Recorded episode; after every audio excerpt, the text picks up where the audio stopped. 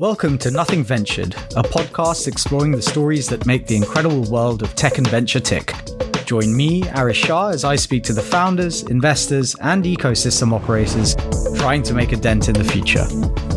Hello and welcome to this episode of Nothing Ventured with me, Arish Shah. Today, I'm super excited to have with me Gautam Sahgal. Gautam is CEO of Perkbox, a global employee experience and rewards platform servicing over four and a half thousand businesses. Before taking on the CEO spot, Gautam was COO and managing director at the company, where he was critical in scaling the operations from four to 200 people. And as of 2020, close to 73 and a half million in revenue. Prior to Perkbox, he transformed the struggling Thomson local, stabilizing the financially drowning organization through a complete strategic, operational, and financial reorganization. Gautam, thank you so much for joining me and welcome to the podcast. Hi, Arish. Great to be here. Amazing. So look, let's dive straight in and, and let's start with Thomson's Local. During your time there, you transformed a legacy print business to online, saved it from a potential creditor's liquidation and took it from a 7 million cash loss all the way through to a million positive cash flow. You need to have a very different mentality when you're dealing with a business that's going through the ringer to that extent. So I'd love to understand what was your approach approach that whole period? You know, I think one of the biggest insights that I learned, and I was the FD of Thomson before becoming CEO. One of the biggest insights I learned to start was that, you know, cost reduction doesn't come through cost reduction. It comes through simplification of your business and really understanding on an activity based costing approach,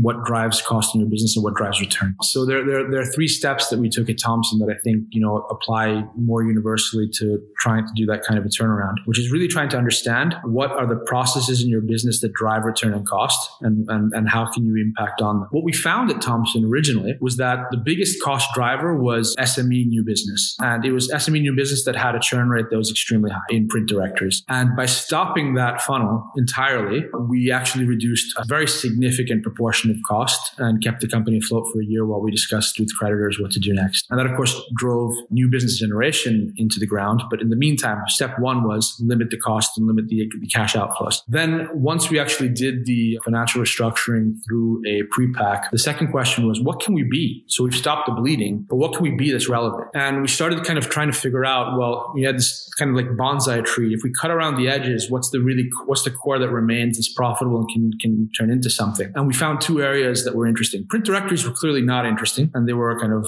hemorrhaging, but there were two areas of the business that were actually really interesting. One was data lists, B2B data lists, very high profit margin business, not particularly growing, but extremely high profit margin and stable people. And the second one was digital advertising for SMEs. So setting up websites, doing SEM and SEO for small businesses. And that was exploding, lower margin than our historical business, but something we could be credible in. And so we focused all our chips on that. We focused on u- utilizing the cash that we had still coming in from print to focus entirely on building out this core proposition in a smaller market that we could, we could focus on and, and make profitable. And that's how we got to, that's how we stopped the bleeding and then turned it into a profitable business over time. Smaller, but profitable. So one of the things you said there, which I think is a really good mental framework work, right? Uh, or really good question to ask yourself, really in any business, right? What can we be that's relevant? Because it sounds like th- there are two sort of competing issues there. One is stop the bleeding, right? So, so how do we restructure the business, take out costs such that we can at least tread water up until, you know, we come to some sort of arrangement with, with the creditors, as you say. But then next, it's what can we be that's relevant, which is actually the key question, right? Because ultimately you can stop costs, but if your business model is effectively not going anywhere uh, and you're a legacy business operating in a legacy world, then the only way to save that is is that relevance, right? So how did you? I'd love to understand further how you actually how you came to that understanding of what was relevance, because it's one thing to look at a business and say, well, we're in a tech industry where we're in 30 different product lines. Actually, there's this one product line that is super relevant. Let's just double down on that. Versus we're in this legacy business where actually it's a completely different direction that we're going to have to head in. How, how do you kind of get that blank piece of paper and, and start ideating as to what is that relevance, right? Because I imagine there are lots of things that you maybe maybe tried before you struck on struck on gold. So I think you need to work from customer backwards, right? So I mean, what's the core use that you know print directories satisfy, and how do how do people satisfy today if that use is no longer where, where investments are made? So in our case, it was okay. Well,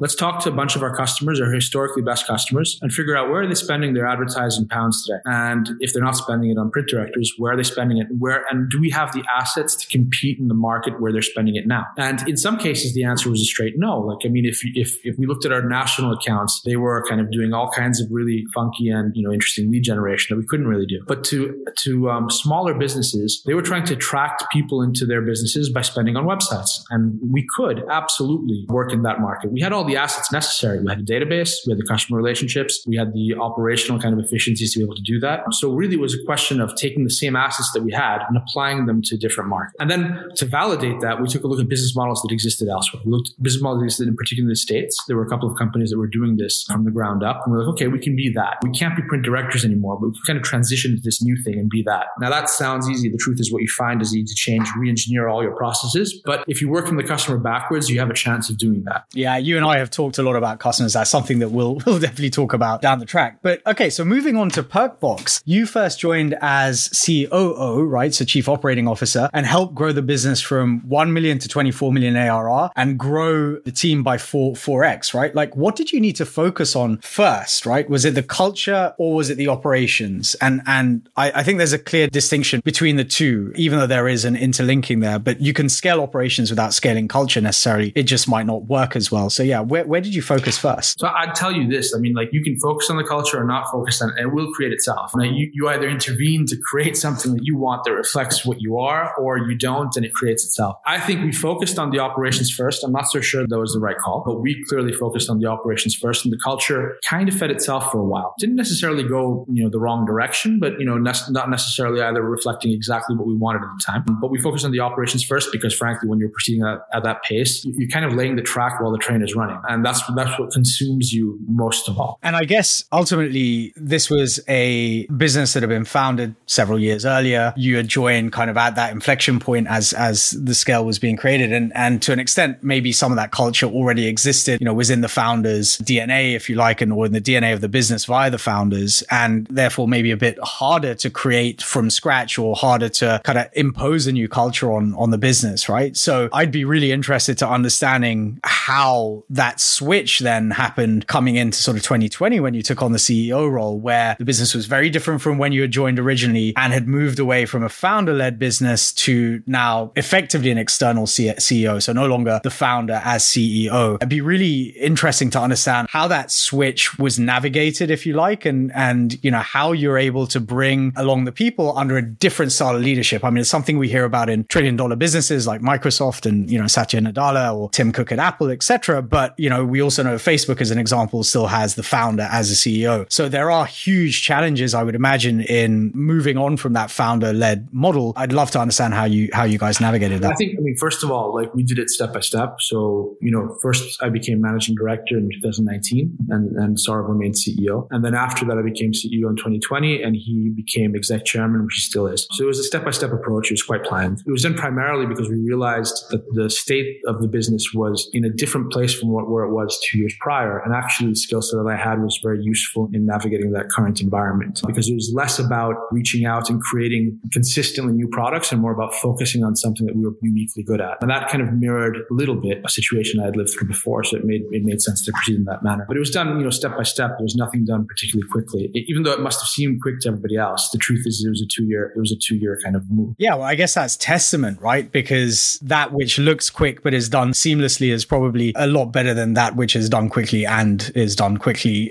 without thought to kind of what, what impact it has on people. So, so look, so moving on then, I guess to the business itself, right? In 2020, it grew top line by like over 20%, 21% and moved from a fairly substantial loss at 8 million to around 1.8 in, in pre-tax profit. And all of this during the pandemic. So just talk us through in a similar way, I guess, to, to maybe Thomson's local, right? Talk us through the levers that had to be pulled to achieve that. So again, I'd say like the, the pattern of thought was not dissimilar to what I'd done before, which was, okay, let's try and figure out what are the areas here that are driving complexity and cost. And at Perkbox, it was very different from Thompson because Perkbox was a healthy growing company anyway. But we had certainly diversified into numerous products and into numerous segments in terms of customer types. And when you do that, you drive a lot of complexity and cost. And we realized the returns that we were getting from all these products, features, and, and, and, and segments weren't the same. There were clearly areas where we were clear winners, and there were other areas that were question marks, and there were other areas again where frankly we were losing money. So it became fairly simple to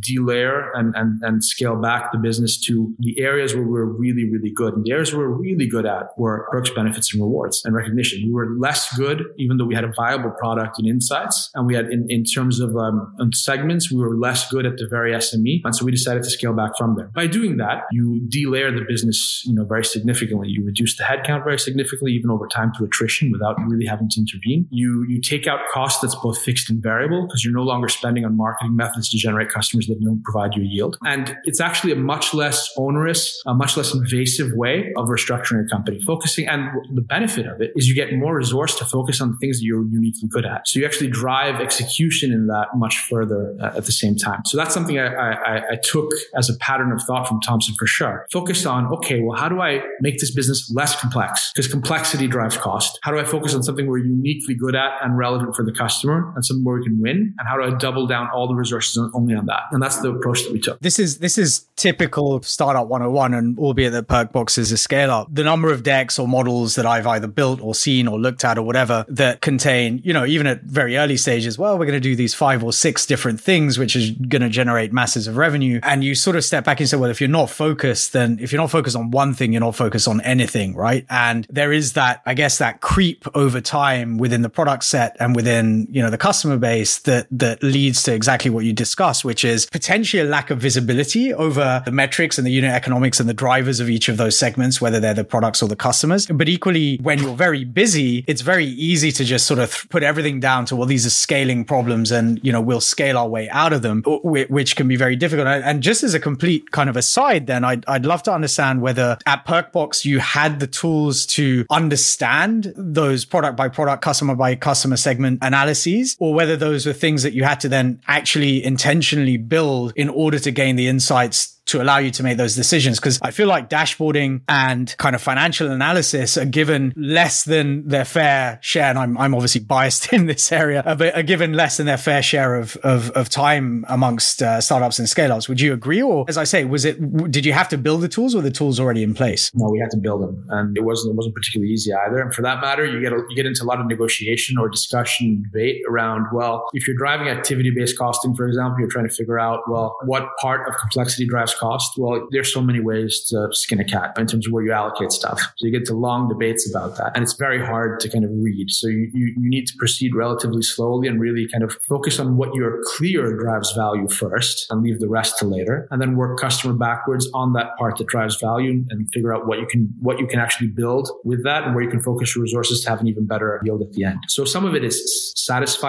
rather than optimizing, frankly. But you know, that's, that's the approach that you have to take is some, some of the questions are unclear at best and you have only, you know, 30% of the data you need to make a call, you need to make it anyway. So it's not just build fast and break things. I guess it's, it's sort of learn fast and build quicker, right? Something along those lines. So, I mean, you, you touched on this, but I imagine there must have been a huge shift in the product suite during the pandemic. So you talked about actually a reduction in, in the number of products, but then equally, you, you kind of need to constantly be on your toes, right? Because there are always newer, younger, faster, you know, more hungry startups out there. Like how does an established venture like Perkbox innovate during during a period like the pandemic? So, like I said, there, there, there, are two steps that I think are applicable in any business. One is okay, figure out where you're relevant, where you can double down, and focus your resources on that. That's one, and that could come in conjunction with a financial reengineering or a cost reengineering. It doesn't have to, but it can. Then the second step is talk to your best customers, like all of them. Work backwards from what they're trying to do and figure out how you can be uniquely interesting to them. Now, what we found when we did that was that our best customers, the best customers as defined as the ones would stick with us the longest. We asked them, well, why are you with us? Like, what do you want from us? And the answer we got back wasn't necessarily the answer we thought we were going to get back. And the answer we got back was harmonization of benefits. And what we'd really like from you is to be able to harmonize benefits across the world because nobody can offer that to us. And we were, a, we were at most a multi-domestic provider benefits and rewards in terms of the UK, France, and Australia. And what we did was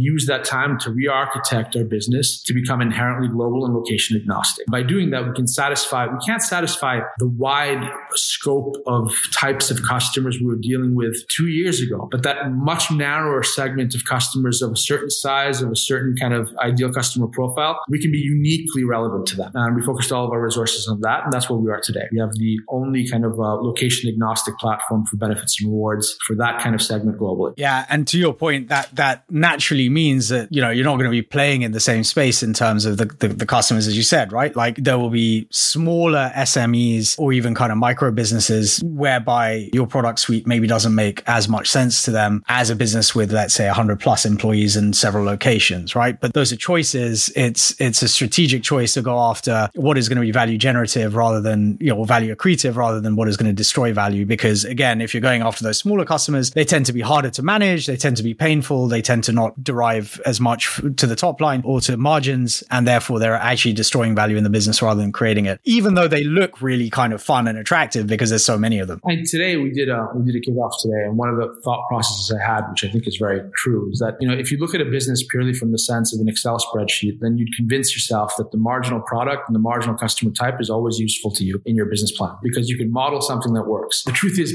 all great businesses start with empathy and not with an Excel sheet. So you work backwards from a customer and figure out what they need from you, what they what they what their pain point is, and then you optimize for that, not for your Excel sheet. Yeah, this is a hill that I'm sure both of us could probably die on. Excel sheets are not your business, albeit that they can they can help. So actually, I mean, you and I have talked previously about external financing, right? So like taking venture capital, etc. Talk us through your thoughts on venture. Why should founders think twice before taking the check, or has your thinking maybe changed over the last several years? I mean, I don't. You know, I think um, you know people people view it as like an, an ends rather than a means, and that's a problem because it's not. It's not like it, all it is is financing of a type to serve a purpose to you as an entrepreneur. Now that can be really useful if you're scaling in a certain way. It can be extremely useful. In fact, if you have a business that's effectively a monopoly of some kind based on network effects, then you know for all you know absolutely raise a ton of money, spend it on very quickly building the first monopoly of that type. Truth is most businesses aren't like that though, and so what you get is a lot of people trying to raise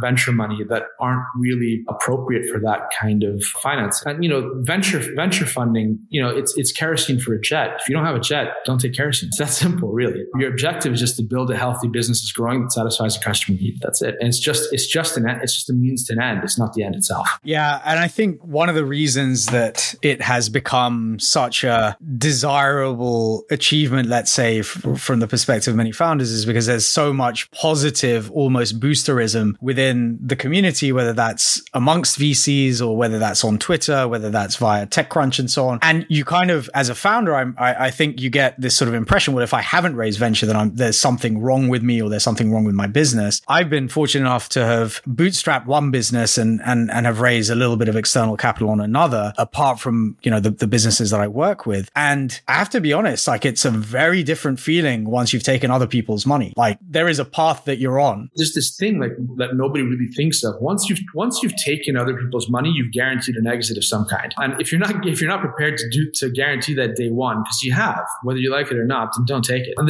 that's not to say that it's wrong to take it, but you should have that discussion with yourself as to whether that's what you want to be doing. Yeah, full disclosure here, I guess. Gautam is an angel in in one of my businesses, so he and I are probably going to have a bit of a conversation after this about his expectations on exit. No, I mean, I think what's really wonderful at the moment is there are certainly more avenues to raising, and I think raising capital is the wrong way of, of even thinking about it, but there is more access to capital and diverse mechanisms to receive that capital than there were even sort of five years ago. If you think about revenue based financing, venture debt, uh, obviously venture capital. If you think about in the UK, the, the EIS and SEIS tax benefits that uh, investors get, there's a whole kind of ecosystem now, I think, of alt lending that didn't exist even sort of five years ago. I think one of the things that, like, on reflection, more entrepreneurs should, or CEOs for that matter, should keep in mind is, you know, raising finance is, is it's not glamorous because people seem to think that that somehow you have to do it because there's glamour involved. It's, just money. That's all it is. There's no glamour to it. What's glamorous is solving a problem for a customer and, and creating a really valuable business that way. The money is just a route to doing that or a mechanism to do that. And really, that's all it is. It's just money. Yeah, it's to your point. It's the means. It's not the end, right? It is a one would hope it is a punctuation mark in in the journey of your business. It is not you know the be all and the end all. And I think that's a really sensible way of looking at it. And I think obviously we're recording this podcast sort of early February 2022. It feels like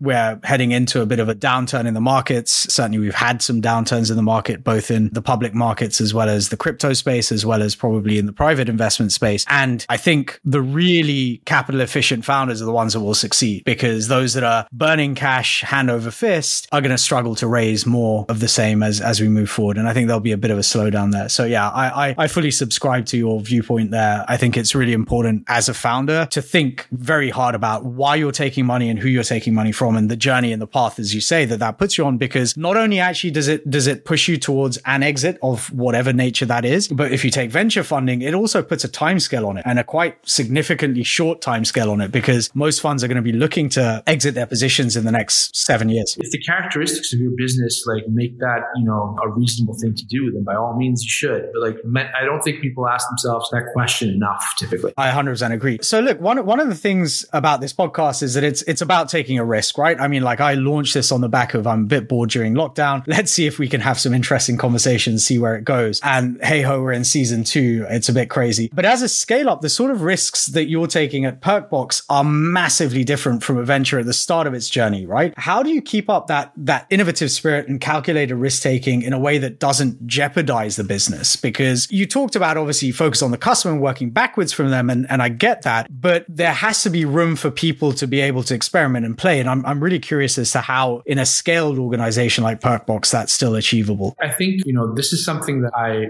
was not particularly attuned to when I started as CEO. And actually, you know, Saurav, our exec chairman, had to really kind of provide me with some guidance on this. And I spoke to a number of people external to the organization who were chief revenue officers and so on. One of them really gave me this fantastic advice. And it basically, he was saying, you know, as, as organizations get larger, they forget that their objective is to solve a problem for a customer. So as a CEO, what you really need to do to make sure that your organization continues to innovate is to be seen talking to customers, talk to your top 100. And I asked him, I was like, well, you know, do you think I should be getting product ideas from this? Like, what's the, and he was like, actually, no. Because I mean, really, it's your product people need to get product ideas, not you. I mean, you, you might have some, that's great. But what you're trying to drive is demonstrate to everyone that the customer is the center of your organization. Breathe into the company the ethos of customer centricity. And when you do that, then experiments mean something. Then, then the journey of like solving for a customer means something. And that's how you innovate. You, you innovate by focusing on what the problem and the pain point is and really being empathetic with the customer about that and then driving that into your business. Like I said, you don't innovate because the business case on Excel tells you to. You'll innovate by doing that, but you'll just do a series of things that you're not particularly good at and that have no relevance. You'll innovate very well when you talk to a set of customers and isolate from those conversations the one or two things that they're all telling you that they don't get from someone else. What we heard when we did that was, you know, no one's giving us global perks and benefits. And, you know, we're a 100 person company, 150 person company. No one's servicing on that. We, we have the same complexities as a much larger organization. Could you do that for us? And we realized, wow, greenfield, greenfield opportunity. That's how I think you, you drive the culture of innovation into a company of our size, right? It's inherent in a smaller company. In a company of our size, it's you really need to make sure the focus remains on the customer. Because after a certain point, the focus will shift to processes, to finance, to revenue. And really the focus of a business is on the customer. The rest is an output of that. And I think that's, I mean, to be honest, it doesn't really matter on the size of the business. I mean, that, that piece of advice, solve a problem for a customer is relevant from day zero all the way through to exit, right? There is no, there is no time where that does not stand true. It's the reason businesses exist. But I mean, after a while, success will wash that away as a consideration. And if you want to drive innovation to business, I obviously don't have, I can't speak to larger businesses, but yeah, of course it's the same. Your job is to solve problems for customers. And the closer you are to customers as a senior exec member, the, the, the more everyone else will see our ethos is based on keeping the customer at the center. And that's how we drive experimentation. That's how we drive empathy. That's how we drive listening to what the problem is. And that's how we drive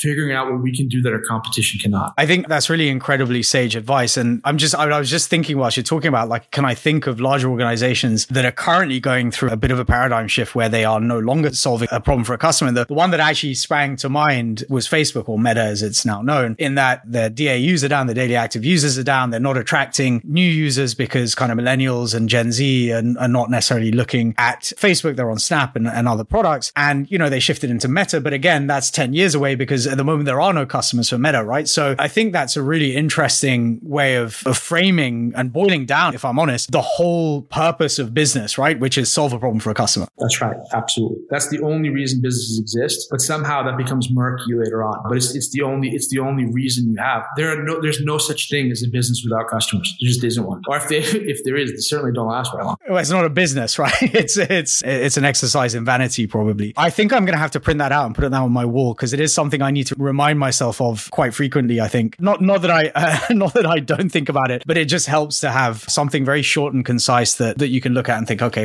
am I solving a problem for a customer? And if I'm not, then maybe I should be doing something else. Gautam, it's been absolutely amazing having you on the podcast. Thank you so much for your time. It's been a really thoughtful conversation. For our listeners, where's the best place for them to find you? Are you on LinkedIn? Are you on Twitter? Are you elsewhere? I'm on LinkedIn uh, and easily contactable on that as well. Amazing. Gautam, thank you so much for your time. I really appreciate it. Have a a wonderful day ahead. Thanks a lot, Arish. You too. Thanks for having me. Thanks for listening to Nothing Ventured, an Emerge One production.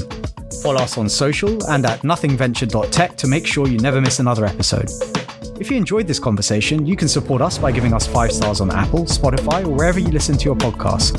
We love to hear from our listeners to understand the topics and guests that they'd like to hear about and from most. Drop us a message via the links in the show notes, and thanks again for your support.